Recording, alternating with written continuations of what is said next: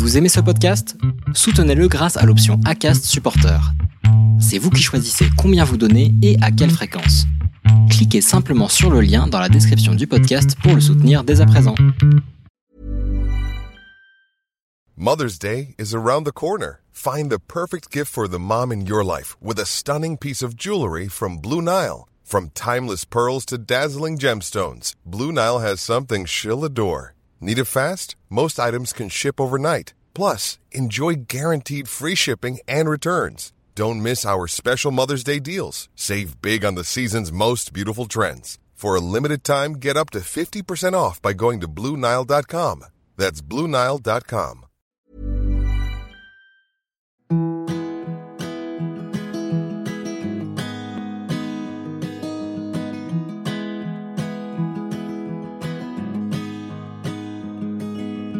I'll be right behind you, Josephine. I won't leave you waiting in between. Je vous souhaite la bienvenue sur le podcast Les enfants vont bien.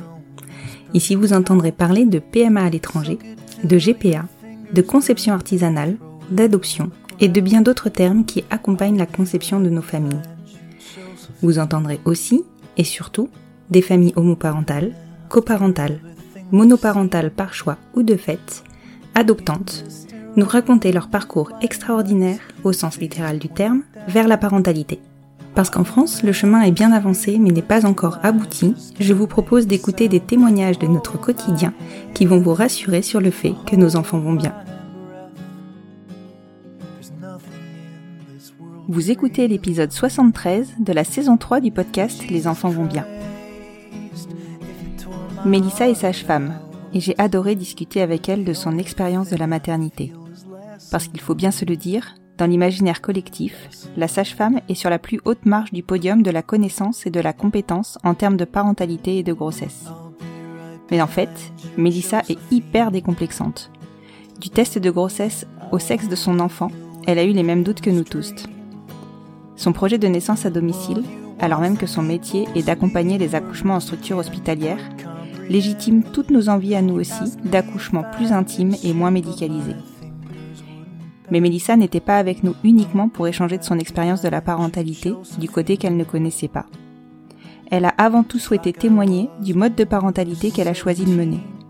Elle a fait un bébé avec une personne avec laquelle elle savait qu'elle avait plein de projets à mener, mais pas celui d'être un couple. Quand il lui est apparu que c'était une évidence de fonder une famille avec le papa de sa fille, alors ils ont parlé de coparentalité. Les mots étaient posés, ont été confirmés, et boum, l'étincelle a pris. Je reçois très peu de témoignages de coparentalité, alors je suis vraiment heureuse de pouvoir clôturer cette saison en vous en proposant un malgré tout. Je vous laisse découvrir leur histoire, et je vous souhaite une bonne écoute. Bonjour Mélissa. Bonjour. Je te remercie beaucoup de t'être rendue disponible pour cet enregistrement. J'ai un peu rebondi sur un de tes messages que tu m'as envoyé en message privé sur Instagram concernant un épisode que j'avais sorti et qui te faisait écho parce que tu es dans une situation de coparentalité. Et j'ai tellement peu de témoignages sur la coparentalité alors que je pense pas que ce soit le reflet de ce qui se passe réellement dans la société que j'ai bondi sur toi pour pouvoir enregistrer ensemble et que tu me racontes votre parcours. Est-ce que pour commencer, tu peux te présenter et me présenter ta famille ? Donc moi j'ai 34 ans et donc ma famille c'est ma fille d'abord et puis ma maman, mes sœurs, les beaux-frères et mes neveux et nièces. Et du coup, je sais que tu poses cette question, du coup j'avais un peu réfléchi, est-ce que le père de ma fille était dans ma famille ou pas ? Et en fait, il est dans ma famille, mais il est pas dans ma famille. Si je devais mettre ma famille dans un cadre, je le mettrais sur la ligne du cadre, par exemple. Donc voilà. D'accord. Du coup, t'es sur de la coparentalité en parent solo, c'est ça ? Oui. Enfin oui. Je sais pas. Enfin, t'es pas en couple avec quelqu'un ? Non. D'accord. Ok, donc on est d'accord là-dessus. Ouais. Est-ce que tu peux me parler du cheminement que tu as fait pour, enfin, de ta réflexion en tout cas autour de l'accès à la parentalité et de la parentalité? Est-ce que ça a toujours été présent en toi ou est-ce que c'est relativement récent? Tu peux me raconter?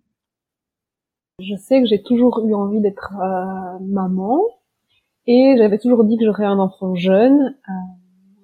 Et puis, vie a fait que ça s'est pas mis, que j'étais en relation longue avec des personnes avec qui j'avais pas forcément envie d'avoir des enfants, que ça se mettait pas bien dans nos vies professionnelles, enfin ce genre de choses. Mm-hmm. Et puis, j'avais déjà entendu parler de la coparentalité un peu par hasard. Il y a vraiment des années et des années, j'avais regardé un peu les sites pour trouver des coparents, et puis j'avais un peu abandonné l'idée parce que voilà, ça me convenait pas forcément de passer par un espèce de magasin de parents. Et puis, j'ai rencontré le papa de ma fille dans tout à fait un autre contexte. On s'est rencontrés sur Tinder. D'accord. Donc, à la base, plutôt dans une idée de se mettre en couple. Mm-hmm. Et puis, après, on a été un peu ensemble. Et puis, il y a eu tout un cheminement entre nous. Et on s'est rendu compte qu'en fait, on avait envie de faire quelque chose ensemble, mais on savait pas trop quoi.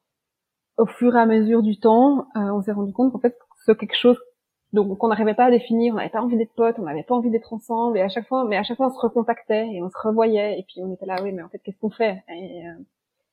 Et on s'est rendu compte qu'en fait, on aurait bien fait une famille ensemble. Et donc voilà, et donc ça a pris un peu de temps, mais à un moment donné, on en a parlé, et on s'est dit, ouais, en fait, ça pourrait marcher. Et ça marchait bien dans nos vies, c'était ce qu'on avait envie à ce moment-là, c'est d'être parents, et pas forcément d'être en couple. Et du coup, on s'est lancé dans le projet. Et en fait, quand tu me dis que vous auriez bien fait une famille ensemble, donc c'était très clair que pour vous, ce serait sans relation amoureuse entre vous. Mais vous connaissiez, vous aviez notion de la coparentalité ou pas du tout? Moi, j'avais notion de la coparentalité parce que je m'y étais intéressée quelques années plus tôt. Mmh. Après, on connaissait personne qui l'avait fait, mais j'étais tombée, je crois, sur un article il y a quelques années. Et donc voilà, j'avais cette notion-là, mais c'était quand on s'est rencontrés et au début on se connaissait, on n'avait pas du tout ça en tête. Mm-hmm. Et c'est au fur et à mesure des discussions et de on a été ensemble pendant quelques mois et au final on s'est rendu compte qu'on était ensemble juste parce qu'on projetait une vie de famille ensemble et qu'en fait on voulait pas être ensemble. Mmh. Et donc tout ça a fait qu'au fur et à mesure, bride par bride, on est revenu à cette histoire de, en fait, on pourrait être parents ensemble. Pourquoi est-ce qu'on ne ferait pas? Et moi j'ai repensé à cet article que j'avais lu et on s'est renseigné et ça a été un long cheminement. Donc moi j'avais notion de la coparentalité, même si j'y ai pas du tout pensé au début. Lui, par contre, il n'avait jamais entendu parler de ça, mais il n'était pas contre. Donc, oui, c'est toi qui lui en as parlé du coup. Oui. Et oui. Ouais, d'accord. Comment ça s'est concrétisé? Parce que c'est pas... Enfin, après, il faut mettre en place l'idée de la coparentalité. En fait, on en a parlé la toute première fois un jour, tard le soir, après une bonne bouteille de vin et plusieurs rhums. Et donc, on en a vraiment parlé, on était sous. Puis c'est resté un peu en suspens. Parce que, on était sous. Je crois qu'on s'en rappelait tous les deux, mais je pense qu'on avait besoin un peu que ça travaille, qu'on y réfléchisse. Mmh. Et on en a reparlé un jour au téléphone, genre presque 3 mois plus tard, je dirais. Mmh. Et on s'est dit, ok, l'idée est toujours là, ça a fait du chemin dans nos têtes de part et d'autre. Est-ce qu'on mettrait pas les choses à plat et qu'on déciderait, qu'on en parlerait pas sérieusement? Et donc, on s'est donné rendez-vous pour manger ensemble une semaine plus tard. Mmh.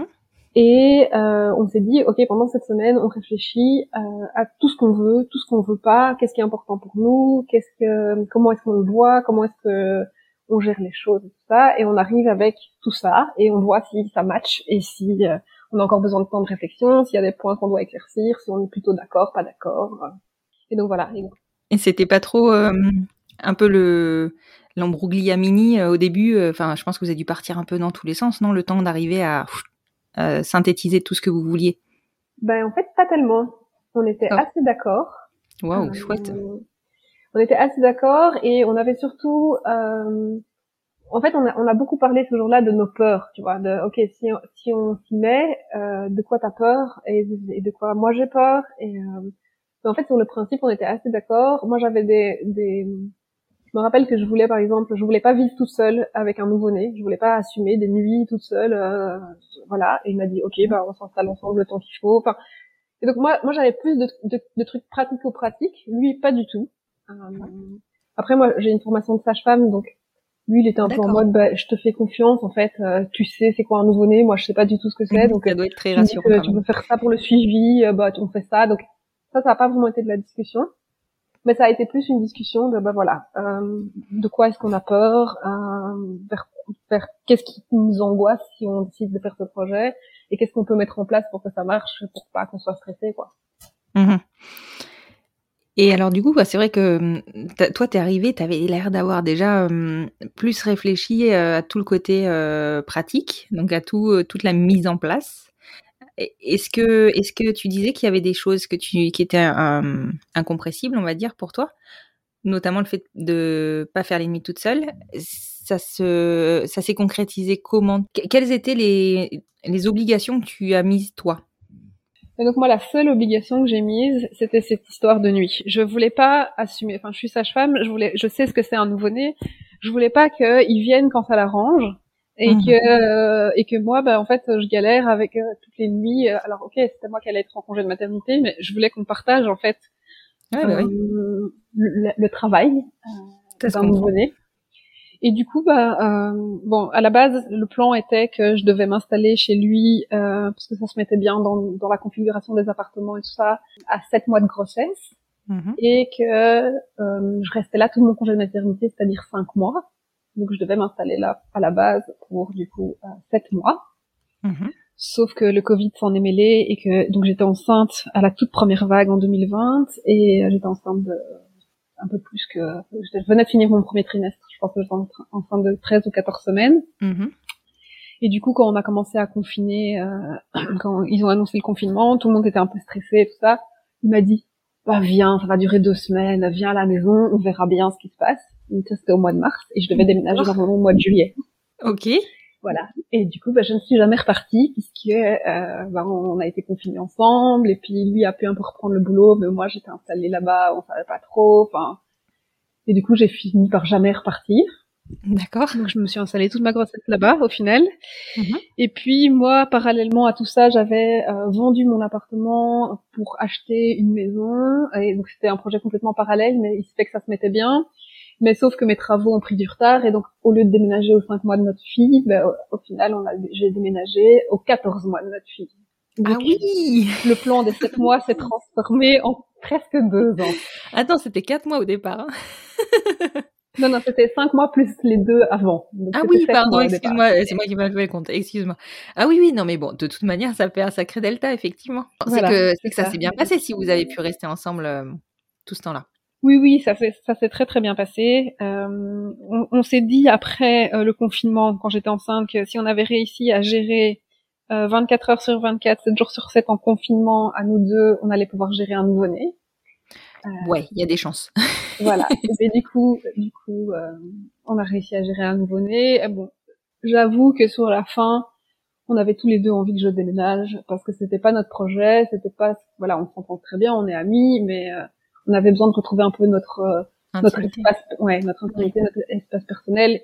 Mais bon, il allait pas me mettre dehors, et moi, j'allais pas chercher un appartement pour les 3 derniers mois où mes travaux avaient pris un peu de retard. Et donc, voilà. Oui.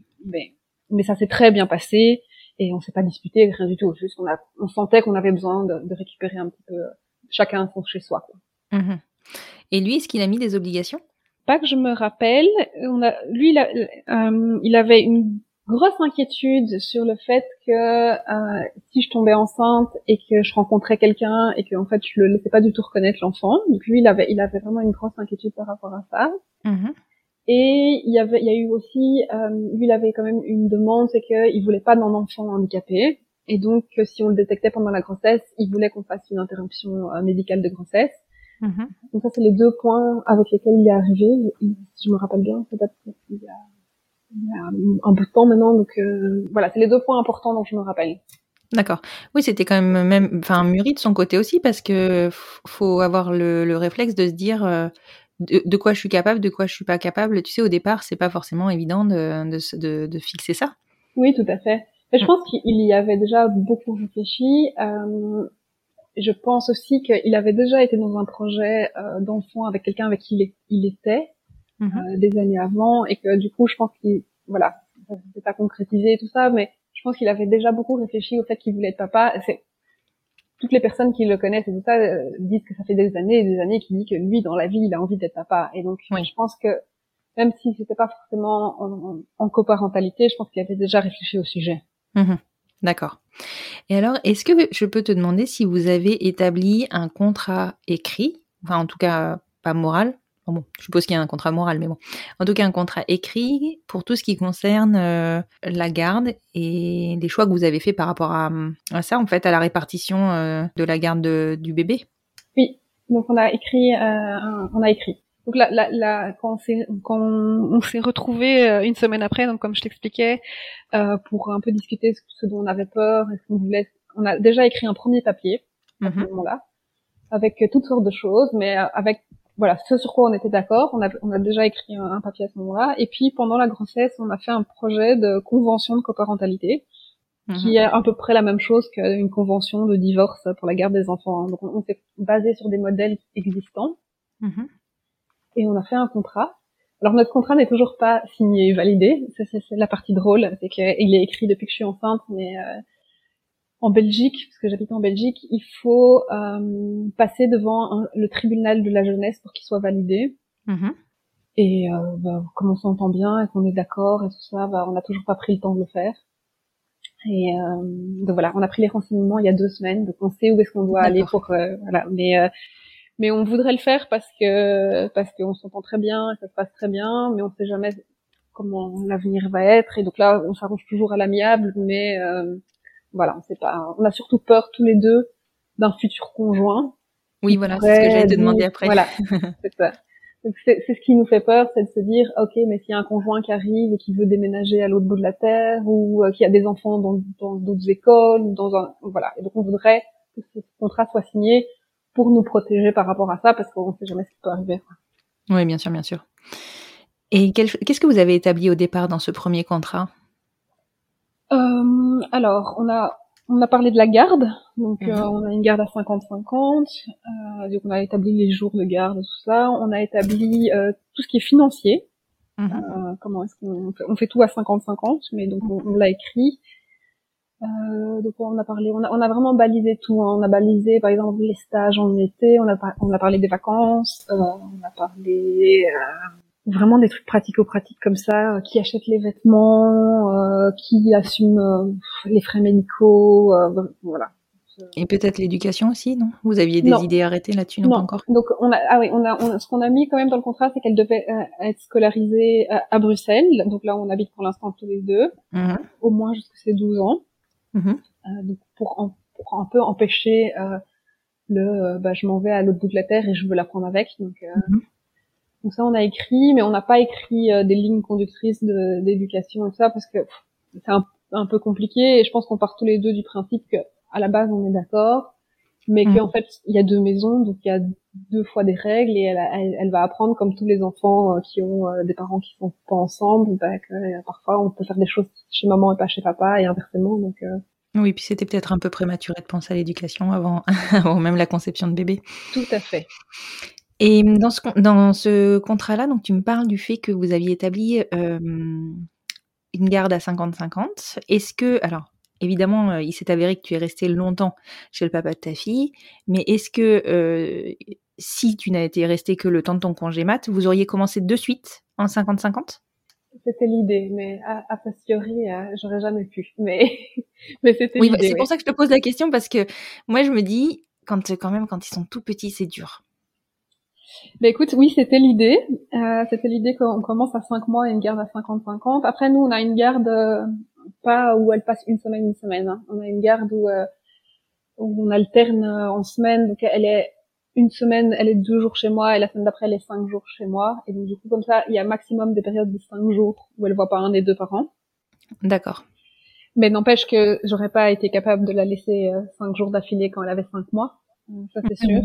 Donc, mais il s'est vite avéré que mes travaux prenaient du retard, et donc je pense que ça nous arrangeait quand même bien tous les deux. Ça prenait un petit peu de retard, peut-être pas autant, mais oui. Mais au moins c'était acté que ça allait, voilà, que oui, ça pouvait que ça pouvait couler comme ça. Tout à fait. D'accord. Et du coup, comment... Alors, parce que bon, après ce premier contrat, je pense que le deuxième, il n'est pas venu tout de suite. Il est peut-être venu après, peut-être même après la naissance ou pendant la grossesse. Donc, si on reprend dans la chronologie, est-ce que vous aviez acté dans ce fameux premier contrat du comment vous alliez concevoir ce bébé ? Alors oui, on en avait bien sûr discuté. C'est une question qu'on nous pose tout le temps. Je me doute. Et donc, on avait évoqué deux possibilités. Donc, soit on le faisait de manière naturelle, soit une insémination mais artisanale. Donc, un pot, une seringue et voilà. En plus, je travaillais à l'hôpital, donc c'était pas très difficile d'avoir le matériel ni les informations pour le faire. Oui, et puis tu maîtrises le cycle féminin, je pense. Tout à fait. Et lui, il était pas trop chaud de cette option-là. Il avait l'impression que ça allait vraiment fort le bloquer. Et donc, du coup, on a décidé de le faire de la manière naturelle, mais on avait bien précisé au début qu'on pouvait remettre ça en cause à tout moment. Parce qu'on n'était pas du tout sûr que ça allait être facile et agréable et tout ça. Enfin, on le voyait un peu comme une corvée, il faut bien le dire. Oui, hein. Oui, je me doute. Et donc voilà. Mais donc du coup, on était parti là-dessus. Et donc on a commencé le premier cycle comme ça. Et au bout du premier cycle, on s'est fait, ok, ça c'était vraiment pas chouette. Pour plusieurs raisons, parce que clairement c'était hyper mécanique et c'était pas un bon moment à passer, mais aussi on était parti sur une organisation où, enfin, moi j'ai toujours ovulé comme une pendule, donc je savais très bien quand j'ovulais et ça, mais on était parti sur une organisation où pendant les 4 jours autour de mon ovulation, on se voyait tous les soirs, on se faisait un petit resto, un petit film et tout ça. Et du coup, on s'est vu 4 ou 5 soirs d'affilée, on n'avait plus rien à se dire, on avait annulé des trucs avec nos potes, enfin... Ouais. Et donc c'était vraiment, non seulement c'était la corvée, mais en plus de ça, on était contents de se voir le premier soir, on était moyennement contents de se voir le deuxième soir, le troisième soir on avait déjà plus rien à se dire, enfin. Ouais.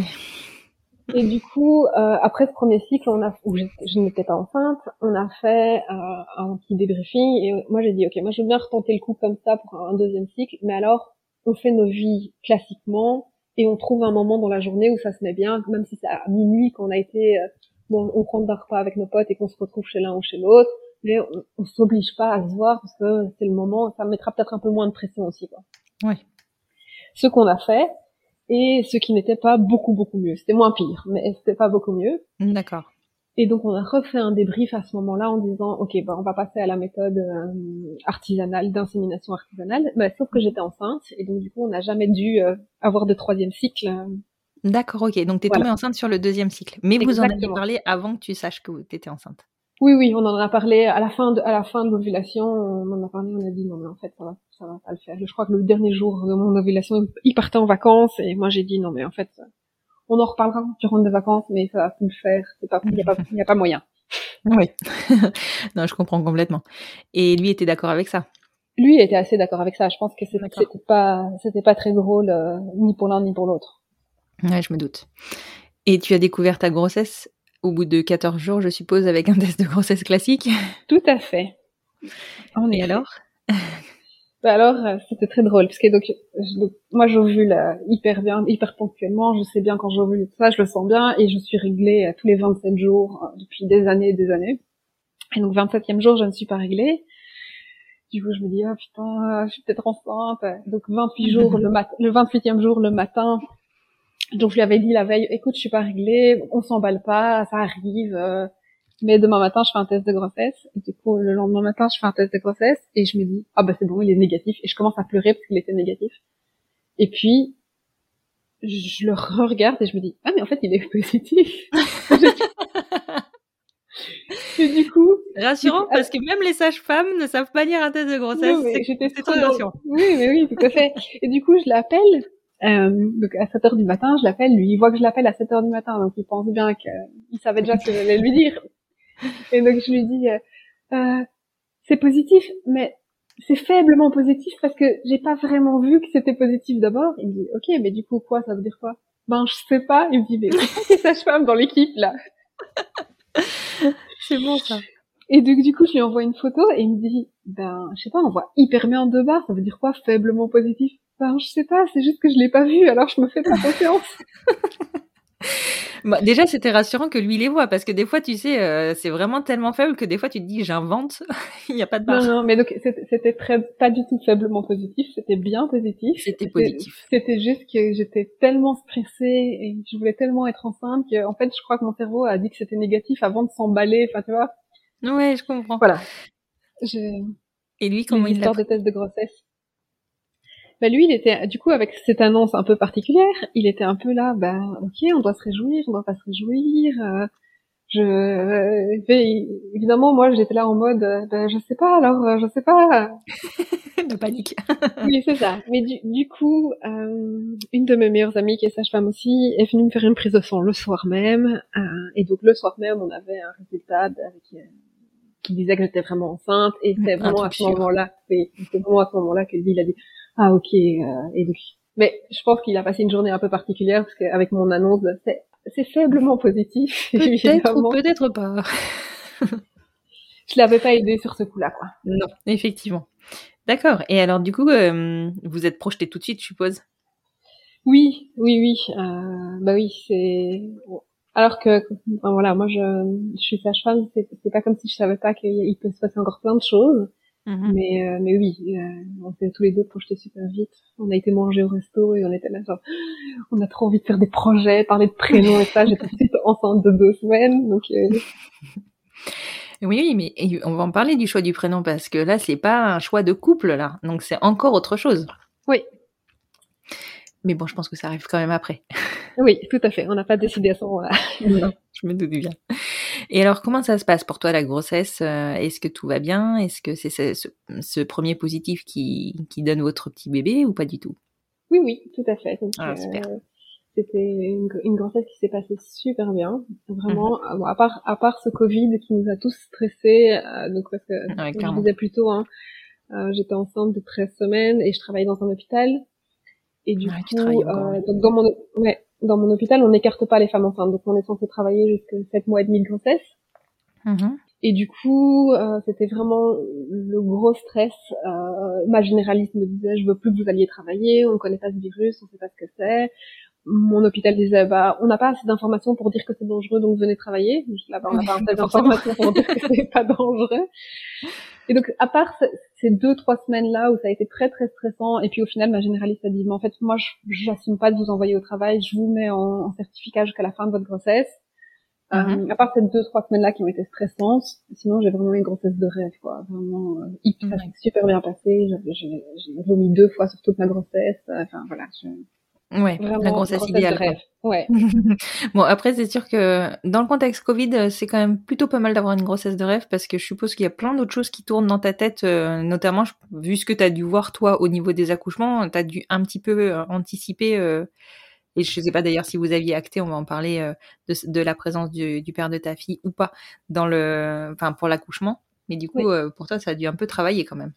Mais en fait, pas trop, parce que donc, dans le projet de base, moi j'avais dit que si ma grossesse s'est passée bien, je voulais accoucher à domicile. Et donc, en fait, on est parti là-dessus. Donc lui, il m'a dit, bah écoute, t'es sage-femme, moi j'ai pas d'avis sur la question. Si tu me dis que c'est safe, on le fait. Si on se fait suivre bien par quelqu'un de compétent, une sage-femme compétente, bah on le fait, si c'est ça que t'as envie. Donc lui, il m'a complètement suivi là-dessus, les yeux fermés. C'est classique en Belgique ou pas? Pas du tout. D'accord. Plus qu'en France. Oui, c'est pas compliqué.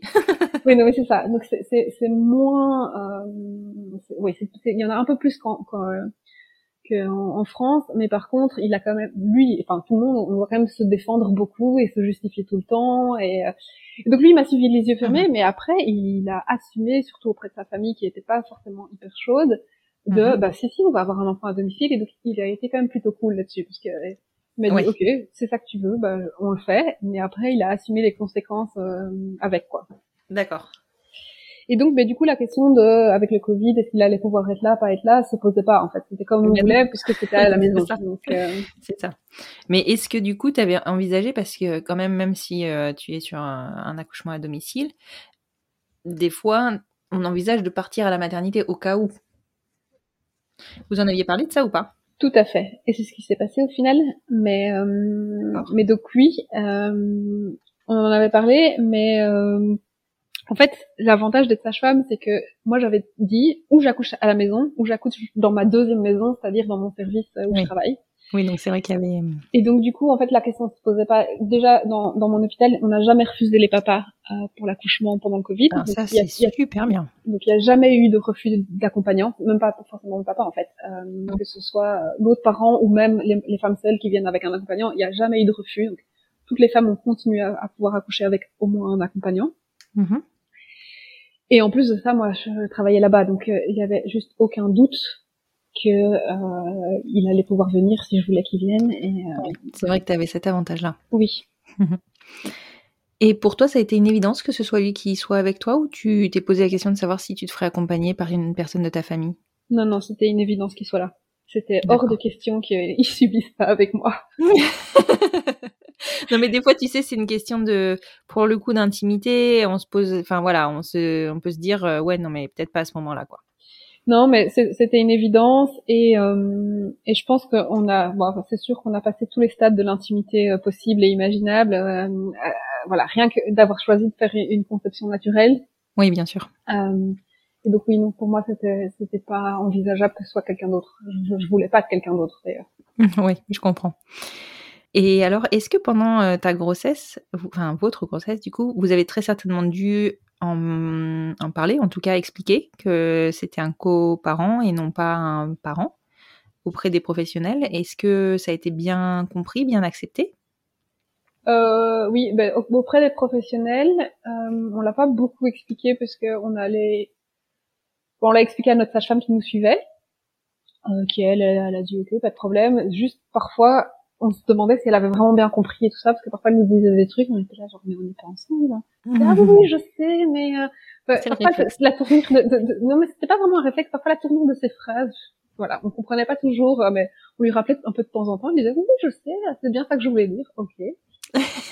Et après on n'a pas vu grand monde d'autres en fait, parce qu'on a été faire nos échographies à l'hôpital, mais encore une fois en fait.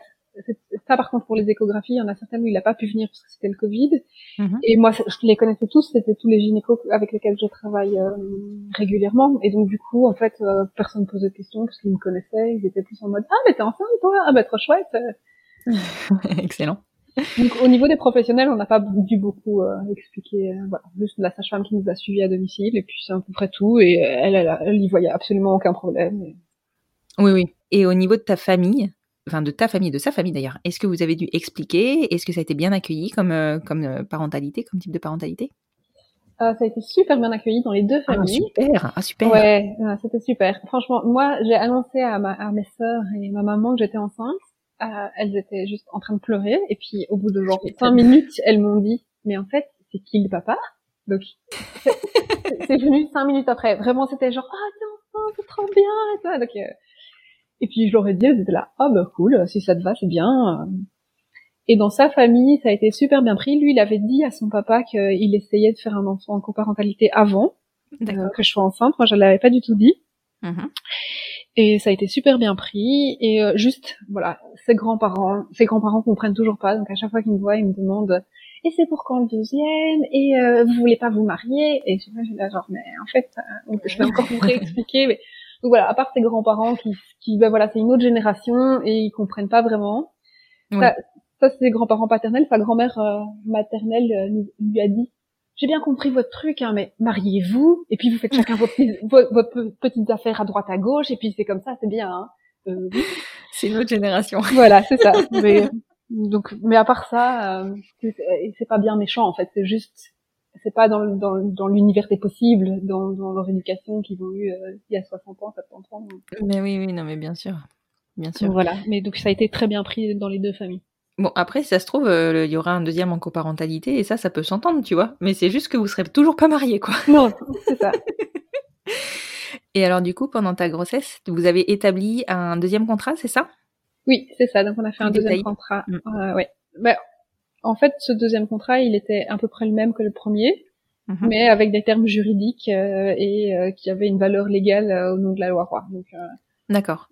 Vous êtes passé par un professionnel ? Non, on a pris des canevas. D'accord. sur un site de notaire belge. Donc voilà. Ouais, donc quelque chose d'assez sécure. Oui, et j'ai aussi des amis qui sont séparés, qui ont des enfants qui sont séparés, qui avaient fait des contrats devant le juge de la jeunesse, et donc j'avais demandé leur modèle de qu'est-ce qu'ils avaient écrit dedans pour un peu avoir une idée. Donc on a pris juste un canevas. Mmh. Voilà, pour officialiser les choses, quoi. D'accord. Et donc ça a officialisé, pareil, l'alternance de garde et l'alternance au niveau des finances aussi, c'est ça ? Oui. Oui. Ok. Et c'est tout ce que vous aviez inscrit dedans ?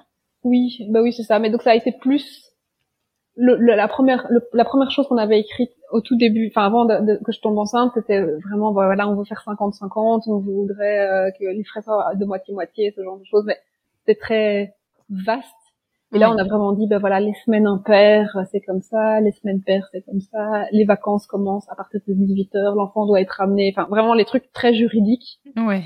Pour que si un jour on soit très fâché et que, voilà, ben, on puisse dire, non, mais en fait, les vacances, elles commencent à 18h et pas à 17h, et enfin, voilà. Donc, les trucs, oui, ça doit pas être simple hein, quand même. Même si tout ça, on sait que vous le faisiez dans un contexte complètement apaisé et serein, tu vois.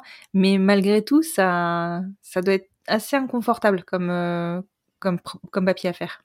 Oui, c'est vraiment pas chouette parce qu'en fait, c'est un papier qui sert à si jamais on se dispute. Donc c'est à envisager le pire, ouais. Envisager le pire tout le temps et se dire, ok, est-ce qu'on est obligé d'aller autant dans les détails ? Et puis quand on en discute, on dit, ah ouais, mais en fait, si toi tu décides que tu veux plus payer ça, bah ouais, il faut le noter. Ah ouais, mais tu crois qu'on va se retrouver à être méchant comme ça, bah. Donc c'est vraiment, en fait, imaginer le pire de ce que l'autre pourrait faire, quoi. Ouais, tout à fait. Mais en même temps, c'est pour se protéger soi, mais ça doit être très, très bizarre. Ouais, c'est pas du tout chouette. Ouais, je me doute bien. Bon, en tout cas, une fois que ça a été fait, c'était fait, quoi. Ouais, tout à fait. Et toujours pas signé, a priori, par contre. Non, il est toujours pas signé. Mais au moins, c'est écrit. Oui, mais ça n'a aucune valeur légale. Si maintenant, demain, on se dispute, ben, en fait, on n'a aucun papier qui prouve ce qu'on a décidé, quoi. Enfin, si, on a ce papier, mais il est signé ni de l'un ni de l'autre, ni du juge, donc... Ouais, après, je pense que dans ce cas-là, logiquement, vous êtes des personnes intelligentes et donc vous signerez ce papier-là, quoi. Il n'y aura plus à réfléchir à tout ça, c'est acté, c'est on signe, quoi. Ouais. J'espère. Enfin, on va croiser les doigts. C'est ça. Mais non, mais en vrai, ça devrait pas arriver d'ici demain et il faut qu'on s'en occupe là maintenant. Oui. Et alors, cet accouchement, alors, comment ça s'est passé ? À domicile ou pas ? A priori, tu as répondu un peu en partie à la question, ouais. Mais. Et donc, ça a commencé à domicile, comme prévu, avec la date où j'avais dit que j'accoucherais. Ça arrangeait tout le monde, dans le planning de tout le monde, ça arrangeait. Donc, mes deux sages-femmes étaient là, le papa était là, en congé, au début de ses congés, enfin, tout super bien. J'avais dit, j'accoucherais la nuit du 12 au 13, je me suis mis en travail à 18h le 12. Mais tu connais ton corps à ce point-là, toi? Je sais pas, depuis que je sais pas comment j'ai fait, mais voilà. En fait, ça arrangeait tout le monde, et ça se mettait super bien, et tous les deux, moi, j'étais obéissante. Oui, mais moi, j'ai été obéissante, donc... Waouh, franchement, chapeau. Et ben, du coup, voilà. Mais par contre, ça a été beaucoup plus long que prévu. Et donc, du coup, au lieu d'accoucher dans la nuit du 12 au 13, j'ai accouché à 20h le 13. Donc, j'ai eu 26 heures de travail. Waouh. Ouais, d'accord. Et après 20 heures de travail, ça n'avançait pas fort et c'était vraiment long. On venait se faire une nuit blanche et j'ai dit, OK, on y va. Moi, je fais une péridurale. Et donc, on a été transférés pour une péridurale. Ouais, mais tu m'étonnes, au bout de 20 heures, des fois, c'est difficile de continuer à encaisser, hein. Ben, c'était surtout le fait que, ben, comme tout le monde, hein, tu sais pas quand ça va finir. Moi, on m'aurait dit encore 6 heures, j'aurais tenu encore 6 heures. Mais la perspective de, si ça se trouve, c'est encore 12 heures ou 20 heures, mais on sait pas quand. C'est plus compliqué, quoi. Ouais, bien sûr, bien sûr. Et donc, voilà. Mais donc, du coup, on a été à la deuxième maison. Et, ça, c'est vraiment le côté super chouette de travailler là, c'est que, ma sage-femme m'a appelé dans la voiture en disant, bah, j'arrive avec Mélissa et qui est-ce qui travaille? Et donc, elle m'a fait une liste de prénoms qui travaillaient. J'ai dit, OK, je veux accoucher avec elle. Et, je suis arrivée, la chambre était prête, mon dossier était sorti, ils avaient déjà appelé l'anesthésiste. Bon, après, l'anesthésiste était occupé, parce que c'était un dimanche et il était tout seul dans l'hôpital, donc ça a mis un peu de temps, mais voilà, le vrai traitement VIP, super chouette. Ah, super. Bon, en même temps, c'est sûr que tu pouvais être que rassurée avec les personnes que tu connaissais. Hein. Oui, c'est ça. C'est un peu des fois, tu sais, le truc hyper perturbant, c'est que quand tu te rends à l'hôpital, tu sais pas qui est de service, tu sais pas si tu connais la personne qui va t'accoucher. Des fois, tu l'as jamais vue, voire souvent, tu l'as jamais vue. Tout à fait. Donc, c'est pas super rassurant pour les futurs parents. Ben, c'est pour ça que moi, je voulais accoucher à domicile. C'est le côté un peu personnalisé de la relation que tu crées pour le papa. Mais après, c'est sûr que quand tu travailles à l'hôpital, t'as la chance de quand même connaître tout le monde. Mais lui connaissait personne. Et d'ailleurs, lui, il a raconté que ça avait été super stressant, ce transfert pour lui. Donc, d'accord. Ouais. Parce qu'il était en crainte pour toi ou parce qu'il savait pas à quoi s'attendre? Un peu les deux, je pense. Enfin, après, c'est dur de raconter pour lui, mais de ce que j'ai compris, c'est que tout d'un coup, tout allait bien. Ça faisait 20 heures qu'on était à la maison, tout le monde était zen, voilà. Et quand moi, j'ai dit que je voulais ma péridurale, il y a eu un mouvement rapide pour déménager. Mmh. Et donc lui, et puis on est arrivé à l'hôpital, et on n'est pas passé aux admissions, on m'a mis directement dans une chambre, et donc lui, en fait, il a cru que il y avait quelque chose qui se passait pas bien, mais qu'on lui disait pas. D'accord. Et quand on a débriefé avec la sage-femme, après l'accouchement, elle a dit, ah ben non, c'est pas du tout qu'il se passait quelque chose qui allait pas, c'est juste que tout à coup, Mélissa, elle voulait plus avoir mal, et donc il y avait pas de raison de perdre une minute pour qu'elle souffre encore. Oui. Et du coup, on a été efficace. Et puis, comme elle travaille là, on n'est pas passé aux admissions et on a fait tout en mode VIP pour que ça aille vite, qu'elle soit vite soulagée. Mais lui, il a vraiment vécu comme tout à coup, on était hyper zen depuis 20 heures à la maison et en une demi-heure, on était de l'autre côté et tout avait changé et tout ça. Et donc, il a vraiment eu peur, en fait. Oui, je comprends. Et donc, voilà. Et donc, je pense, mais une fois qu'on était sur place, je pense que ça a été mieux, mais je pense que le transfert a été vraiment dur pour lui. Mmh. Oui, je comprends. Après, c'est sûr que toi, t'étais pas en état de lui expliquer quoi que ce soit, à mon avis. Absolument pas. Voilà. Et puis, ta sage-femme, du coup, elle a voulu faire avancer les choses, elle s'occupait de toi, quoi. Elle s'occupait pas de lui. C'est ça. Ok, je comprends complètement. Et du coup, ça a duré combien de temps après? Tu m'as dit 26 heures au total, c'est ça? Ouais, mais donc du coup, le temps du transfert et tout ça, ça faisait 21 heures que j'étais en travail, l'anesthésiste a mis encore une petite heure à arriver, et puis 4 heures plus tard, on avait notre bébé dans nos bras. Waouh.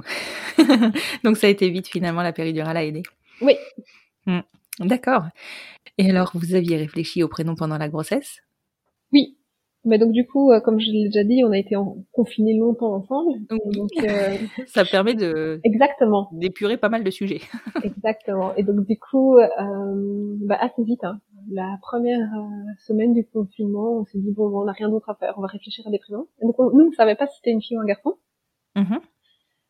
Donc, moi je voulais pas savoir et lui voulait savoir et du coup après réflexion de personne n'avait d'argument, juste on avait envie ou pas envie de savoir, on a titré à pile ou face. Mm-hmm.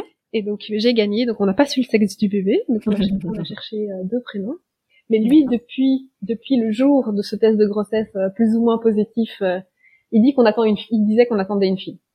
D'accord, donc, il avait cette sensation là. Ouais. Et donc, il voulait pas, au début, il disait, on va pas chercher de prénom de garçon, on sait pas, mais c'est une fille. Et j'étais là, on sait pas, mais c'est peut-être un garçon. Oui, au cas où. Et donc, moi, j'avais déjà une petite liste dans mon téléphone, là, que j'avais fait au tout début de ma grossesse. Et donc, la première semaine du confinement, il m'a dit, t'as déjà réfléchi à des prénoms? Je dis, j'ai fait une petite liste. Du coup, je lui ai lu ma liste, et il a choisi, il m'a arrêté sur un prénom, et il m'a dit, si c'est une fille, elle s'appellera comme ça. Je lui ai dit, attends, on peut y réfléchir. Il me dit, non, il fallait pas le mettre dans ta liste si tu l'aimais pas. C'est ce prénom-là. C'est bon, c'est fait, t'as plus le choix. C'est ça. Et donc, il m'a dit ça, et j'étais là. Ok, il faisait partie de mes deux préférés, mais on peut pas en discuter. Il m'a dit, non, il fallait pas le mettre dans ta liste si tu voulais pas le mettre, si tu l'aimais pas, il fallait pas le mettre. Elle s'appelle comme ça, pas autrement. Là. Ok. Bon, alors pour le garçon, je vais faire une liste plus réfléchie. Non, et du coup, pour le garçon, on a eu longtemps deux prénoms. Mmh.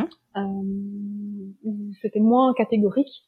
Et vers la fin de la grossesse, on s'est décidé pour un des deux, mais le prénom de fille n'a plus changé à partir de ce moment-là, quoi. Donc, j'étais enceinte de 14 ou 15 semaines. Wow, et ça a plus été négociable après.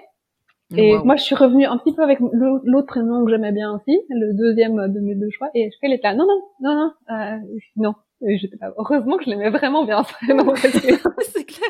Lui, il était vraiment bloqué dessus. Oui. C'est ouf. Donc voilà. Et donc notre fille s'appelle comme ça. Ok. Waouh. Et alors à l'accouchement, pas de changement de prénom? C'était sûr. Donc à l'accouchement, pas de changement de prénom, mais par contre l'histoire très drôle de l'accouchement, c'est que moi j'ai accouché pendant 26 heures. Mm-hmm. Et donc il fallait pas du tout faire confiance à une femme qui vient d'accoucher après 26 heures, voilà. Ouais, non, je crois que ils m'ont laissé regarder. Moi j'ai dit que c'était un garçon. Et donc, du coup... mais en plus, t'es sage-femme. Donc, c'est très rassurant parce que nous, des fois, on se trompe pas. oui, mais donc, voilà. Et donc, le papa, il a vu en même temps que moi, il a dit, OK, moi, j'avais l'impression que c'était une fille, mais elle est mieux placée, c'est elle qui regarde et elle est sage-femme, donc, OK, on va lui faire confiance. L'autre sage-femme qui était là aussi depuis 26 heures avec nous, bah, elle s'est dit, OK, j'ai mal vu, je croyais que c'était une fille. Et la quatrième personne dans la pièce, elle a cru que je faisais une blague. Elle me connaît bien, elle s'est dit, elle fait une blague. Mais du coup, on leur a dit le prénom de garçon et tout, et donc pendant 10 minutes, moi je disais il, jusqu'à un moment donné où j'ai dit au papa, t'es pas trop déçu en fait, parce que t'as dit toute la grossesse que c'était une fille, et en fait on a un petit garçon. Et là, la sage-femme qui pensait que je faisais une blague, elle s'est dit, OK, là il y a un problème, ça fait 10 minutes qu'elle reste coincée dans sa blague, et elle dit, attendez, mais on va quand même vérifier. Donc, elle vérifie, elle dit, mais en fait les gars, vous savez que c'est une fille? Et moi j'étais là, ah quoi? Vous avez eu un petit garçon pendant 10 minutes. On a eu un petit garçon pendant 10 minutes. Et donc, on a utilisé ce prénom pendant qu'on avait quand même fini par choisir. Même si je n'arrêtais pas de dire qu'on avait une fille. On l'a utilisé 10 minutes. Ah, c'est drôle. Ouais. C'est très, très drôle. Et alors, comment t'as réagi? Ah, ben moi... Bon, une fille, un garçon, c'était pareil, oui, quoi. Oui, c'est ça. Donc, et même, en fait, quand j'ai vu que c'était un garçon, j'étais un peu en train de me dire... En fait, je me suis tellement projetée que c'était une fille, parce que lui, il le disait tout le temps, quoi. Tout le temps, il disait, on attend une fille. Arrêtons de parler comme si c'était un garçon, on attend une fille. Donc, quand j'ai vu que c'était un garçon, j'étais là...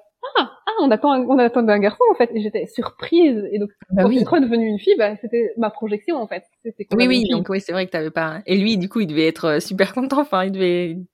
Non, parce que lui, c'était pas important pour lui non plus, c'était juste, il sentait que c'était une fille. Mais si ça avait été un garçon, il aurait été ravi aussi. Oui. Mais... Ah, c'est fou. Oui. C'est fou. Il avait la bonne intuition. Ouais.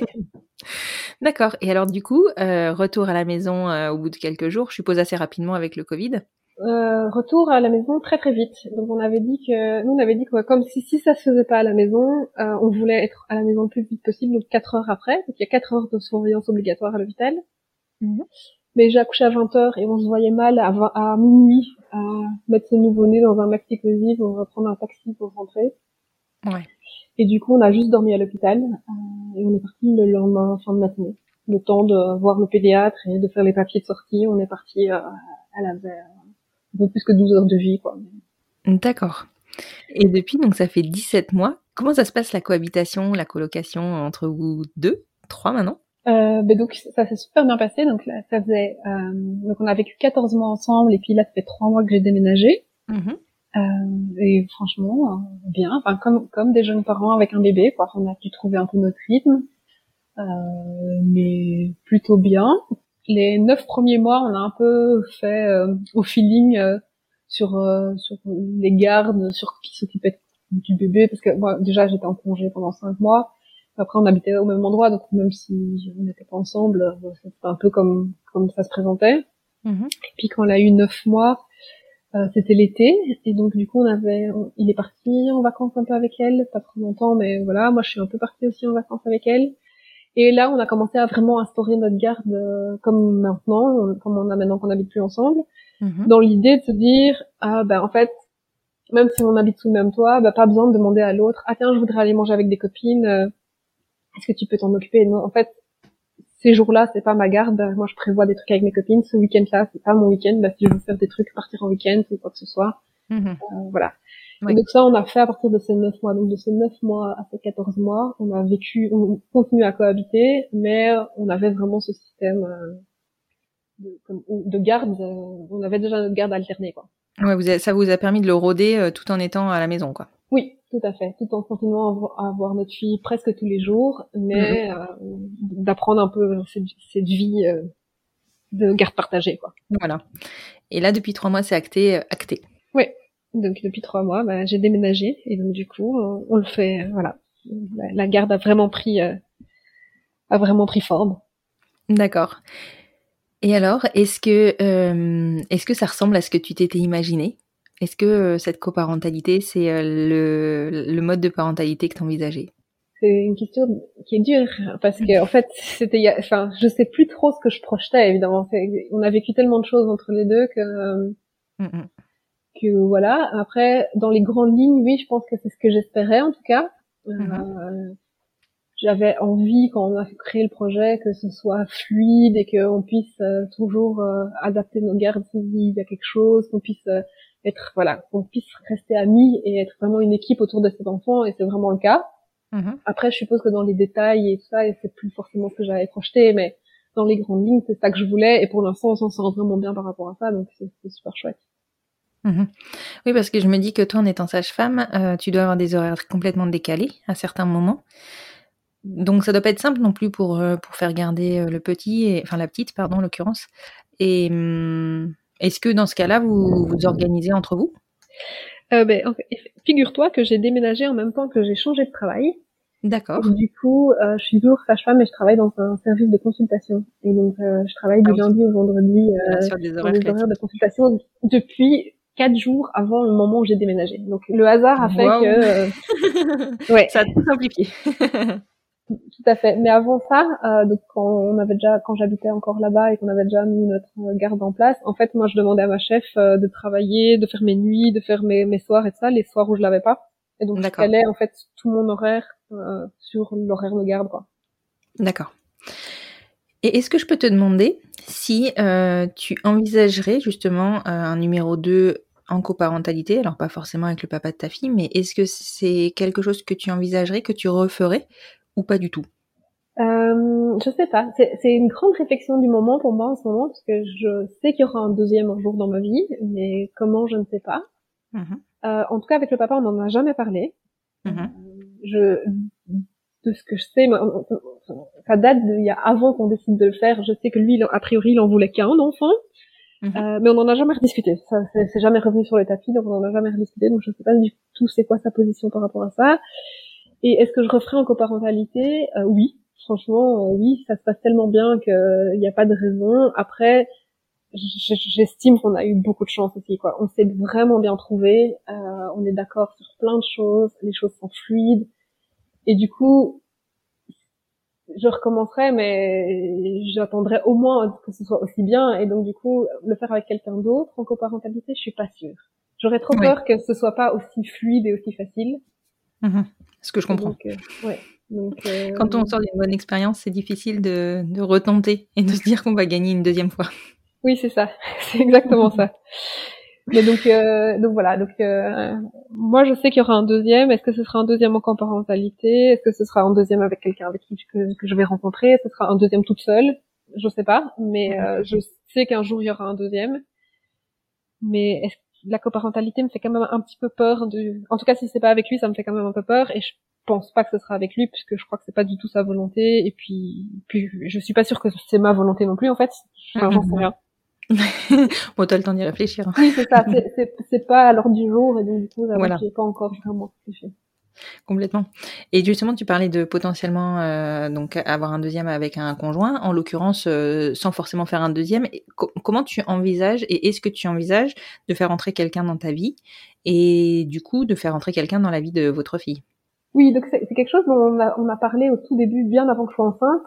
C'est quelque chose qu'on avait abordé, c'était les éventuels nouveaux conjoints, enfin pas nouveaux, les éventuels conjoints. Ça a toujours été clair que on était tout à fait libre de faire entrer quelqu'un dans notre vie. Après, moi, je suis assez réticente pour l'instant de faire vraiment rentrer quelqu'un dans sa vie. Il y a eu beaucoup de changements ces derniers temps, entre le changement du boulot, entre le déménagement et tout ça. Je suis pas prête, moi, à lui présenter quelqu'un. Mm-hmm. Mais après, ça se fera sûrement. Voilà. C'est tu vois, comme si on avait été ensemble et qu'on était séparés, en fait.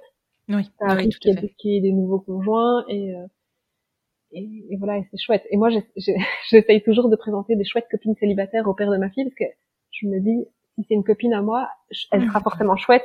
Alors qu'il y a des belles-mères, peut-être elles seront pas cool avec ma fille. Oui, c'est vrai que tu peux pas avoir la maîtrise là-dessus. Enfin, un petit peu, hein, puisque tu fais l'entremetteuse, entre guillemets. Mais c'est vrai que tu peux pas avoir la main là-dessus. C'est pas simple, ça. Non, c'est ça. Mais donc voilà. Mais donc, pour l'instant, aux dernières nouvelles, la dernière fois qu'on en a parlé, lui a personne dans sa vie et moi non plus. Et c'est pas encore à l'heure du jour de présenter quelqu'un, mais ça viendra sûrement. Hein, Est-ce que vous vous êtes donné l'autorisation de vous dire si ça se passe pas forcément bien avec les conjoints, ou c'est quelque chose que vous gérez chacun de votre côté et l'autre n'a pas son mot à dire par rapport à votre fille? On en a beaucoup parlé. Moi, c'était une de mes grosses craintes. C'était de côté de ne pas avoir la maîtrise de qui allait faire partie de la vie de ma fille. Et donc on en a parlé, on n'a pas vraiment statué sur quelque chose. Je pense que ça dépendra un petit peu de comment ça se passe. Moi personnellement, si c'est vraiment pas cool pour ma fille, parce que ça se passe pas du tout bien avec une future belle-mère, je me permettrais d'aller lui dire.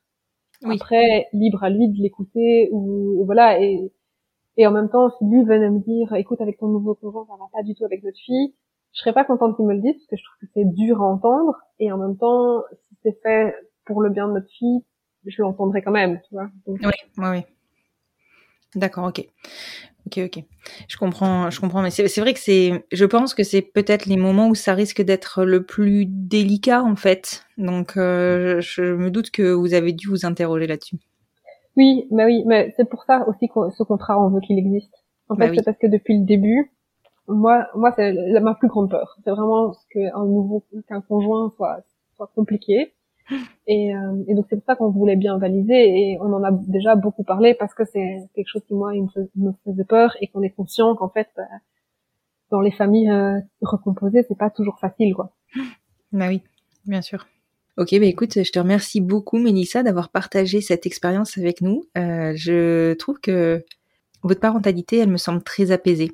Elle est hyper fluide, t'as l'air hyper épanouie, c'est hyper engageant et encourageant, parce que je pense que dans mes auditeurs, il y en a quelques-unes qui se posent la question de savoir si oui ou non ils vont franchir le cap. Et toi, ton témoignage, clairement, il fait envie.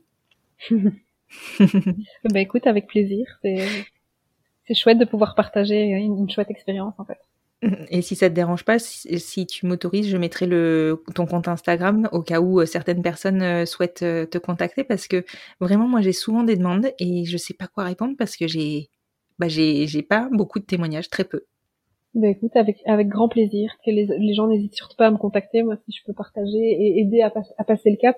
Parce qu'on en a pas parlé, mais moi j'ai cherché beaucoup d'informations quand on était dans le projet, dans la réflexion, et que j'en ai pas du tout trouvé. Après, toi aussi, ouais, tu vois, c'est pas facile, hein, sur la coparentalité, il n'y a pas grand-chose. Ouais, et en plus, moi, toutes les informations que j'ai trouvées, c'était souvent où un des deux côtés, il y avait une sexualité homosexuelle, et donc j'ai beaucoup vu des témoignages, beaucoup, c'est pas le mot, parce qu'en fait, j'en ai presque pas trouvé, mais dans ceux que j'ai trouvés, c'était que des témoignages de maman solo avec un couple d'hommes, ou un couple de femmes avec un couple d'hommes qui décidaient de faire la coparentalité, et j'ai pas du tout trouvé de témoignages de personnes hétérosexuelles qui décidaient de le faire comme ça à deux, sans qu'il y ait... Souvent il y avait un troisième parent dans l'histoire. Ouais. Et donc voilà. Et donc c'est aussi pour ça que je t'ai dit oui, c'est parce qu'en fait moi j'ai tellement cherché l'info et que je l'ai pas trouvée, que je trouve que moi je peux partager mon expérience et que ça puisse servir à d'autres gens à passer le cap. On espère que du coup on va susciter des envies de témoigner. Oui, voilà. J'espère. Je le précise, hein, ma boîte mail est ouverte. Envoyez-moi vos propositions de témoignages, ce sera avec grand plaisir. En tout cas, encore une fois, je te remercie beaucoup, Mélissa. Et puis, je te dis à très bientôt. Avec grand plaisir. À bientôt. À bientôt.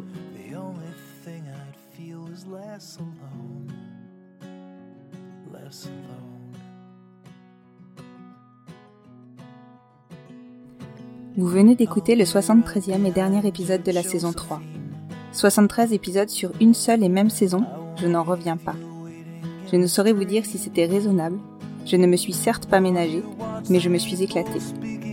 Je vous retrouve en septembre pour une nouvelle saison dont les premiers épisodes sont déjà en boîte, et je peux vous affirmer qu'ils sont assez dingues. Parfois je me demande encore si je vais trouver des témoignages qui vous intéresseront, et puis vous m'en proposez des plus fous les uns que les autres. Septembre marquera donc le début de la 4e saison. Quel chemin parcouru avec vous et grâce à vous. Je n'ai qu'un mot, merci. Je ne vous laisse pas sans épisode cet été. Déjà, nous nous retrouvons jeudi avec le dernier épisode du fil rouge pour cette saison. Et dès lundi, la mini-série autour des coming out vous permettra de ne pas m'oublier pendant l'été. Je vous souhaite un bel été et je vous dis au mois de septembre.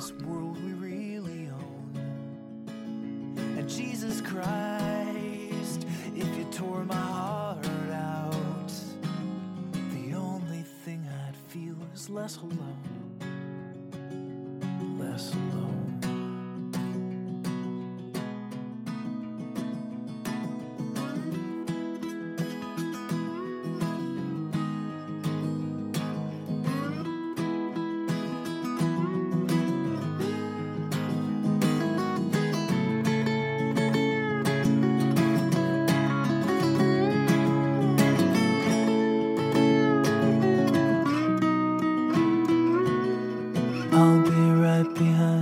Josephine, even when my soul's an amputee, and my bleeding heart is sinking in the lake inside my chest, so I grab what I can cling to and I leave behind the rest. Now hold my hand, I'll hold my breath. There's nothing in this world we really own. Jesus Christ, if you tore my heart out, the only thing I'd feel was less alone. Now hold my hand and take my breath and leave behind the things you'll never own.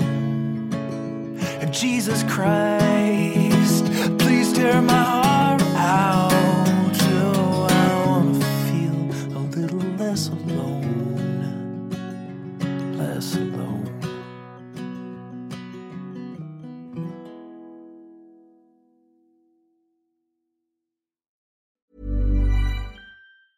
Hey, it's Paige DeSorbo from Giggly Squad. High quality fashion without the price tag. Say hello to Quince. I'm snagging high-end essentials like cozy cashmere sweaters, sleek leather jackets, fine jewelry, and so much more. With Quince being 50 to 80% less than similar brands. And they partner with factories that prioritize safe, ethical, and responsible manufacturing. I love that. Luxury quality within reach. Go to quince.com/style to get free shipping and 365-day returns on your next order. Quince.com/style.